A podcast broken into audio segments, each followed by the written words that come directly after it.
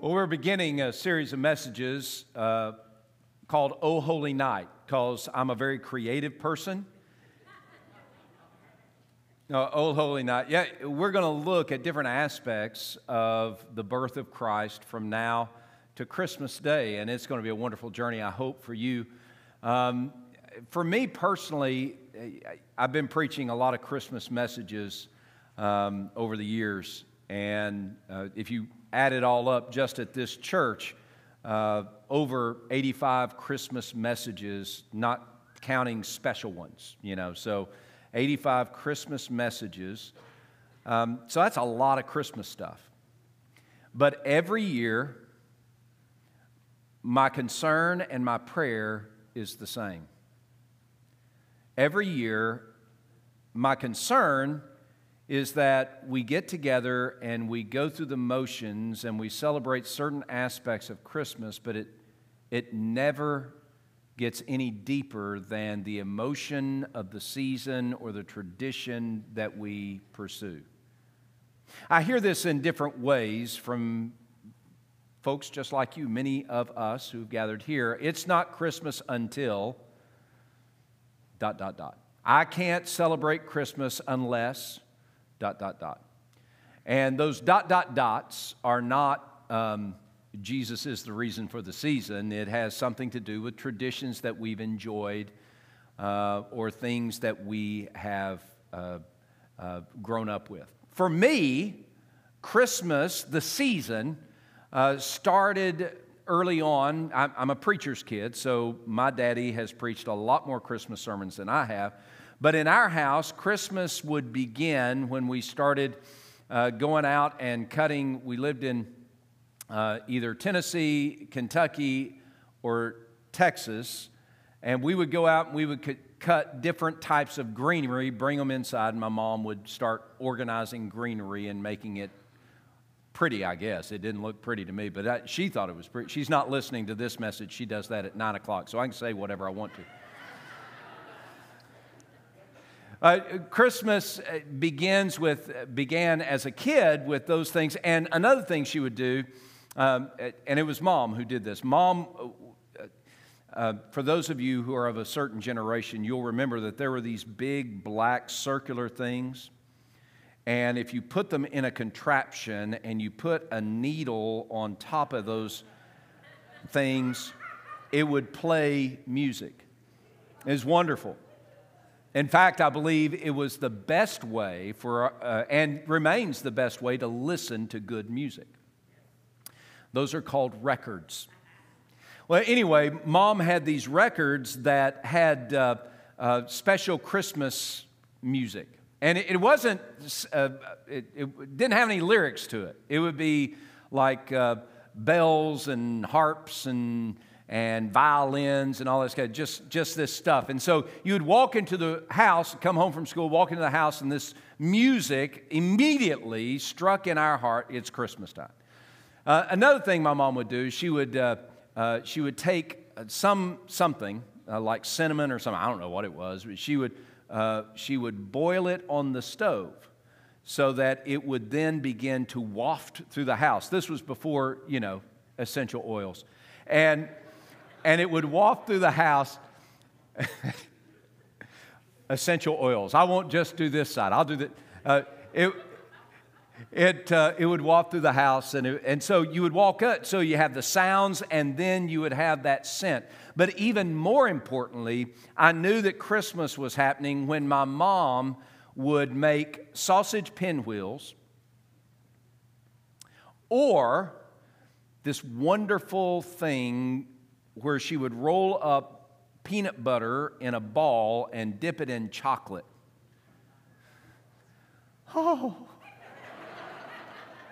come on. That's some good stuff right there. That's Christmas, right?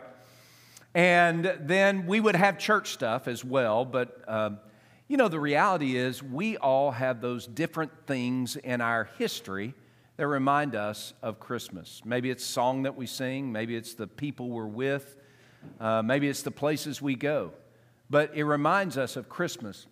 My concern and then my prayer. My prayer is that throughout all of those things that we treasure about Christmas, that Jesus would capture our hearts and remind us or show us for the very first time that Christmas isn't just a season, a holiday of good feelings, good tidings, great cheer. Not just a season of lights and sounds and smells, but Christmas is the celebration over which, from the very beginning of time, creation and the universe longed to happen. It's a celebration of the birth of Jesus, God become flesh and dwelt among us, and how he changes our lives. Uh, so um, we sing this song, O Holy Night. The stars are brightly shining. It is the night of our dear Savior's birth. Uh, long lay the world in sin and error pining till he appears and the soul felt its worth. Great lyrics. Love those lyrics. Um, but I want us to get behind the lyrics and see the scripture, the meaning, God's message to us through his word by his spirit to us. And uh, so I want, I want us to begin, and not uh, where we normally begin. Uh, look, uh, Luke chapter 2, right? Uh, we're not going to start there.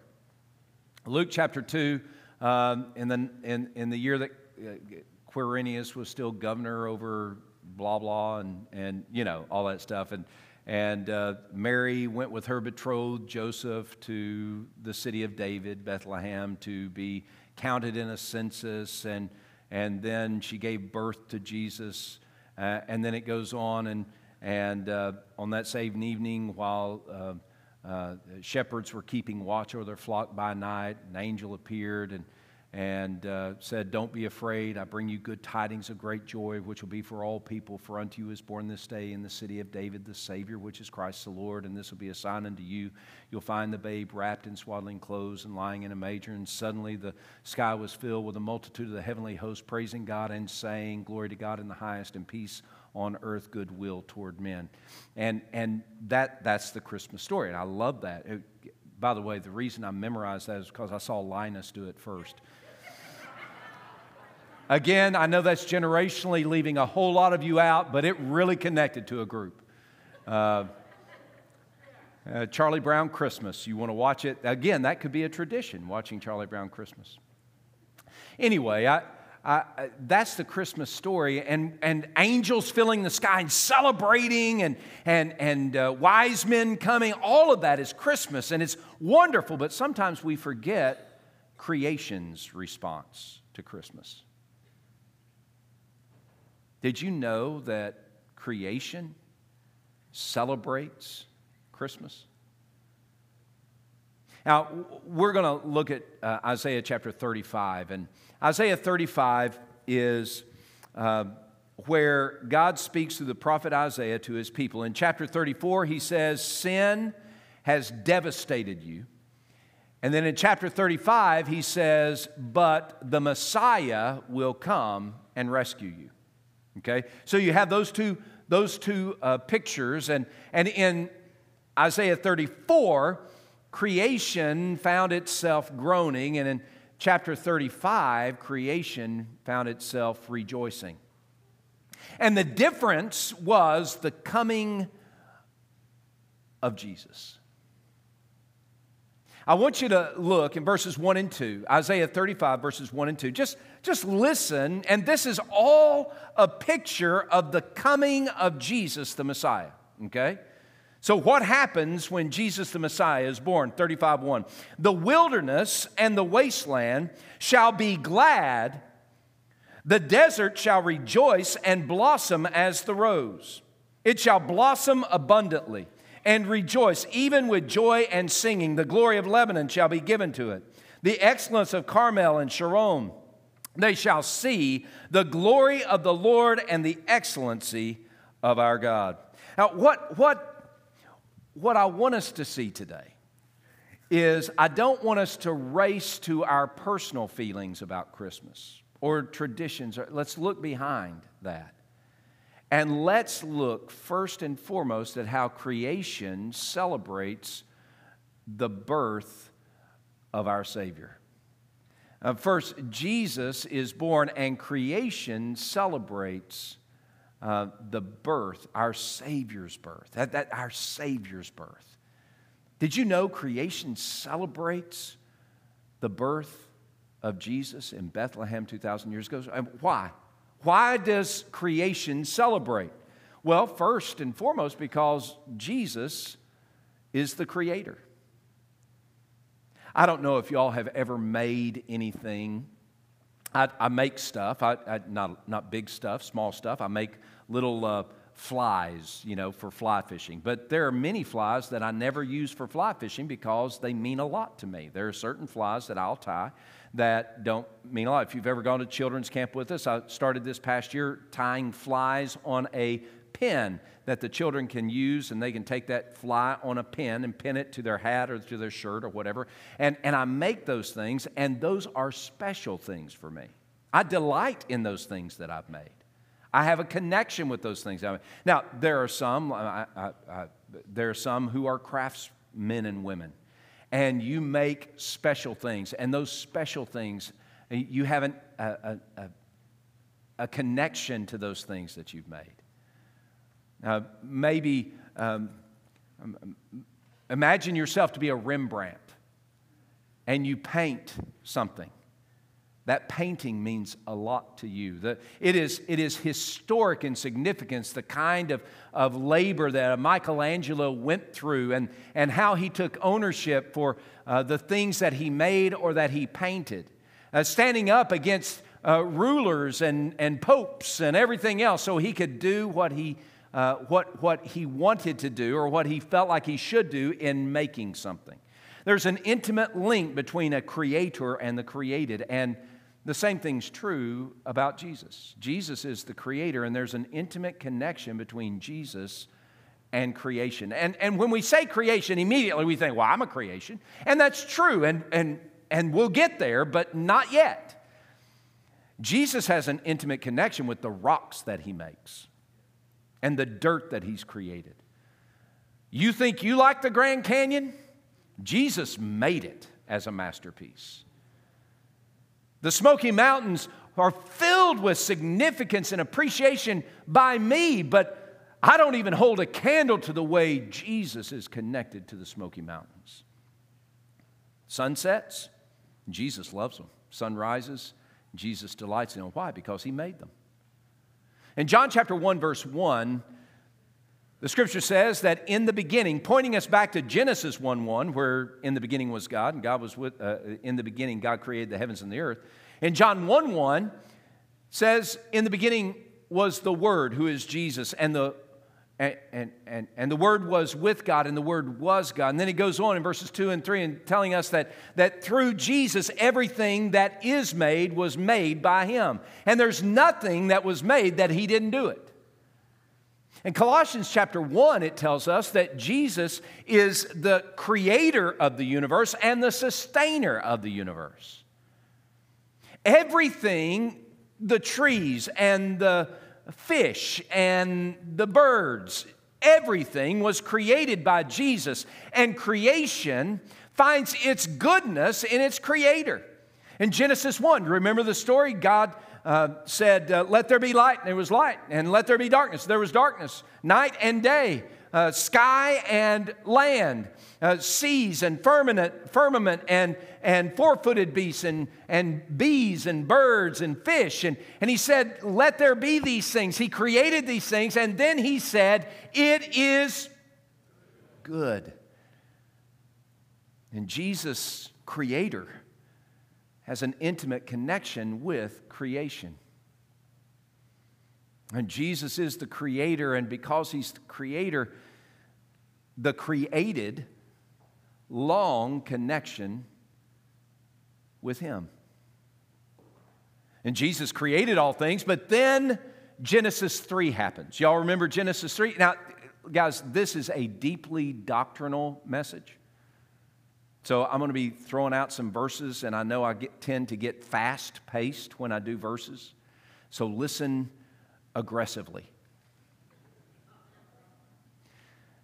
In Genesis 3, Adam and Eve chose sin rather than obedience to God. And in that moment, all creation, humanity and non humanity, experienced the curse of sin. Do you realize that creation itself, and I'm not talking about human beings, I'm talking about rocks and trees and birds and sea, uh, creation itself is under sin's curse. We see this in Genesis 3 17, 18, and 19, where God said, Hey, listen, because of sin, the ground is cursed. Uh, there is a curse upon creation where creation once experienced itself as paradise, now it is cursed. We see it in 35:1. You are a wasteland, you are a desert, you are a wilderness, a barren place that bears no fruit. That's what creation experiences because of sin's curse. In Romans chapter 8, verses 19 through 22, and I'm going to read this one, and you can turn there or, or write it in the margin if you want. Romans 8, 19 through 22. Paul writes, For the earnest expectation or the longing hope of the creation, and again, he's talking about birds and bees and trees and sea. The earnest expectation of the creation eagerly waits for the revealing of the sons of God. For creation was subjected to futility. It's talking about Genesis 3 17 through 19. Not willingly, but because of him who subjected it in hope because the creation itself also will be delivered from the bondage. So he's looking for deliverance from the bondage uh, into the glorious liberty of the children of God. Now, verse 22 For we know that the whole creation groans and labors with birth pangs together, even until now. What was Paul saying? Paul is saying that because of sin's curse, creation is captured in a symphony of sighs over the painful condition that sin's curse has wrought. Now, you need to understand, and, and I want you to hear this biblically and theologically, the reason we have tornadoes is because of sin's curse. The reason the ground opens up and swallows homes is because of sin's curse. Because volcanoes explode, the reason for volcanoes exploding now is sin's curse. Now, you can say, well, science this and science that. I'm not debating science. I'm saying that the root cause behind the science is sin's curse. a couple of years ago, a couple, maybe 10 years ago, maybe 20 years ago, I don't know, had two movies came out. One was, uh, both of them depicted an asteroid hitting the earth and, and how uh, everything is going to be destroyed because of that. Sin's curse. Uh, look, I, I, I want you to understand creation knows this. That sin's curse has devastated, created chaos and carnage in creation so that creation is captured in a symphony of sighs, groaning for release from sin's curse. And since the beginning of time, since that three, uh, Genesis 3 17 through 19 curse of sin was planted upon creation, from that moment, creation has been longing and looking for the birth of Jesus. And so, 2,000 years ago, when God orchestrated stars brightly shining and, and moved Mary and Joseph to a little town in Bethlehem where Jesus was born. Creation understood the significance and began to shout and sing and rejoice. The Messiah has come. Creation celebrates our dear Savior's birth because creation celebrates the dawn of a glorious morn that Jesus brings. By the way, the little quotes there in that in both of those points, that, that's lyrics from O Holy Night. In case you didn't know, I just wanted to make that clear. Because, you know, it's unimportant, but it's important to me.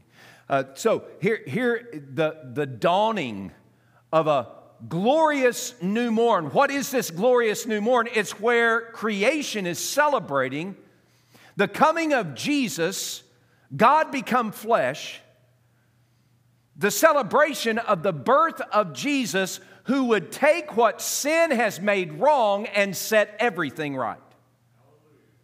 This is the message of 35 1 and 2. Where there once was groaning, now there's only gladness. Where there once was barrenness, now there's blossoming with great beauty. When, when uh, God says, I'm going to make you like Lebanon and Carmel and Sharon, Sharon, he's talking about paradise again. He's saying what was once a wasteland becomes paradise. Sin's curse will be crushed by this Jesus who is born, and creation got it. And they celebrate. Creation celebrates the birth of her creator who would then take what sin had cursed and crush it. So, guys, when we come to Christmas, we need to understand that we're joining in a symphony not of sighs but of celebration with creation itself. And I know that sounds cool, doesn't it? I, I, I just got to tell you, that is cool. And if you want any of my footnotes on this, I think there are about 35 footnotes on this one sermon. So if you want that, just email me and I'll send it to you. But, but it, it, deep theology, great stuff. But you know, theology, just in the area of footnotes and books, is irrelevant. If it doesn't apply to my, my right now, or my being, or what I'm supposed to be, then, then that, that's just that's just book learning. But creation celebrating does have something to say to us. In fact, we read about it in Isaiah 35, 3 through 10. What happens for creation with the coming of the Messiah can happen for you and for me. What God promises in the dawning of a new and glorious morn, a day of transformation for creation. For what once was desert is now blossoming and blooming like a rose with great beauty. Everything changes because Jesus has come. In fact, can I tell you from Genesis and all through the Pentateuch and, and, and through the sacrificial system of Leviticus and the laws of, uh, uh of, of, Deuteronomy, and, and, and as you go on into uh, look at at, at the historical books of the Old Testament, talking about kings and looking forward to the perfect king. And, and, and the, listen to uh, the Psalms that, that declares the glory of the Messiah that is to come. And even Proverbs forecasting out this wonderful coming of the one who would set things right. You move on into the Song of Songs and see Jesus there. And you move even into the prophets who proclaim from Isaiah to Jeremiah to Ezekiel and on and on and on. And, and and, and they looked to Jesus, the birth of God. God become flesh and dwelt among us. The birth of Jesus in the Old Testament changes everything. And in our reality today, as creation celebrates that not yet fully realized transformation, you and I, we can experience in our lives today what creation celebrates. Um, just, just, just look, just, just look, verses 3 and following. Um, so, because of creation celebrating, verses 1 and 2, they're celebrating a transformation. Verse 3 So, because of that, here's what we must do human beings strengthen the weak hands, make firm the feeble knees. Say to those who are fear hearted, Be strong and do not fear. Behold, your God will come with recompense, with recompense of God. He will come and he will deliver you. He's talking about you and me, human beings. Verse 5 Then the eyes of the blind shall be opened, the ears of the deaf shall be unstopped, the lame shall leap like a deer, the tongue of the dumb shall sing, water shall burst forth in the wilderness, streams in the desert, the parched ground shall become a pool, and the thirsty land springs of water. In the inhabitation of jackals, where each lay, there shall be grass with reeds and rushes. Verse 8 A highway shall be there and a road, and it shall be called the highway of holiness. The unclean shall not pass over it but it shall be for others. Uh, could be my life verse, right? This next phrase. Whoever walks this road, the highway of holiness, this road of holiness, whoever walks this road, although he is a fool shall not go astray. Good gracious, what a promise. Goes on. No lion shall be there. Any ravenous beast shall go upon it. It shall be found. Uh, it shall not be found there. But the redeemed, those who have been rescued by God's grace through faith in Jesus, the redeemed shall walk that path. The ransomed of the Lord shall return and come uh, to Zion singing with everlasting joy on their heads. They shall obtain joy and gladness, and sorrow and sighing shall flee away. Sin brings barrenness. And, and, creation, languishing under the curse of sin, looked in anticipation of the one who would reverse that curse. And Jesus has come and he's taken a desert, a wilderness, a wasteland, and he's made it paradise. And the application for you and for me is this that the holy night of Jesus' birth offers us a holy pathway into God's presence. You see, the last part of verse 2 they shall see the excellency and the majesty of God. Do you realize that that's the point? The point is not, I was. Uh, I, I was in despair, and now the circumstances that caused my despair are no longer. For creation, creation, the point was, verse 2, we shall see God. And the point is true for us as well. You see, Jesus, who is God, John 1 1.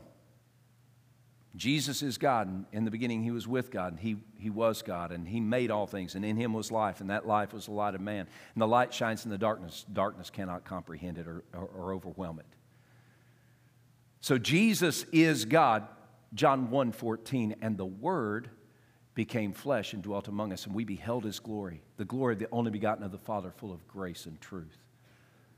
And Jesus came. He was born in Bethlehem so that we might see God. He goes on in John 1:18. He says, No one has seen God at any other time, but Jesus, the Son of God, He has revealed him. You want to see God, you got to see Jesus. Jesus is God. Jesus is creator. Jesus is God. And Jesus became flesh and bone so that he might live his life perfectly, die on a cross for sinners like you and me. And in that moment that he died for sinners like you and me, he gave a promise to crush sin's curse.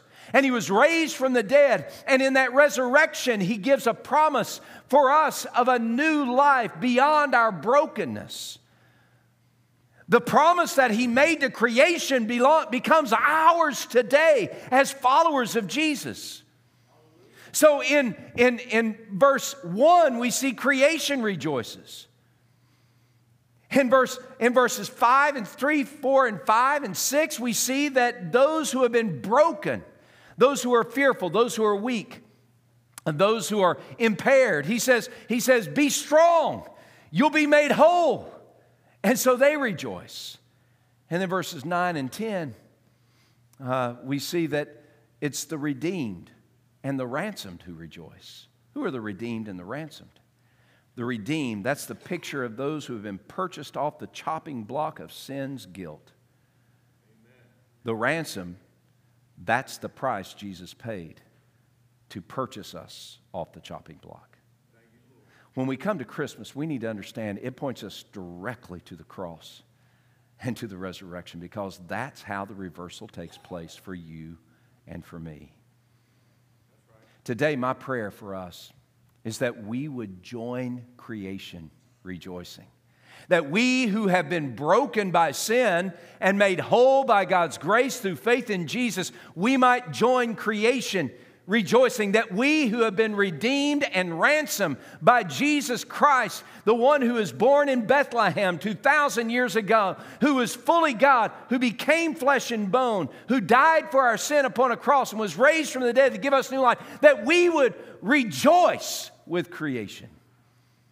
Guys, and just quick little ditty here. There is no other way to find joy apart from Jesus. Because only Jesus can take care of sin's curse by crushing it. You want to talk about what's, what, what this season holds for us, what this season celebrates? Just as creation under sin's curse was in a symphony of sighs, barren, and a wasteland. We too, because of sin's curse, separated from God and a wasteland of our soul. But just as the birth of Jesus inaugurates a new and glorious morn, a reversal of that curse, where the wasteland becomes a paradise. No more groaning, but now only gladness for creation. Because Jesus makes that which is broken whole.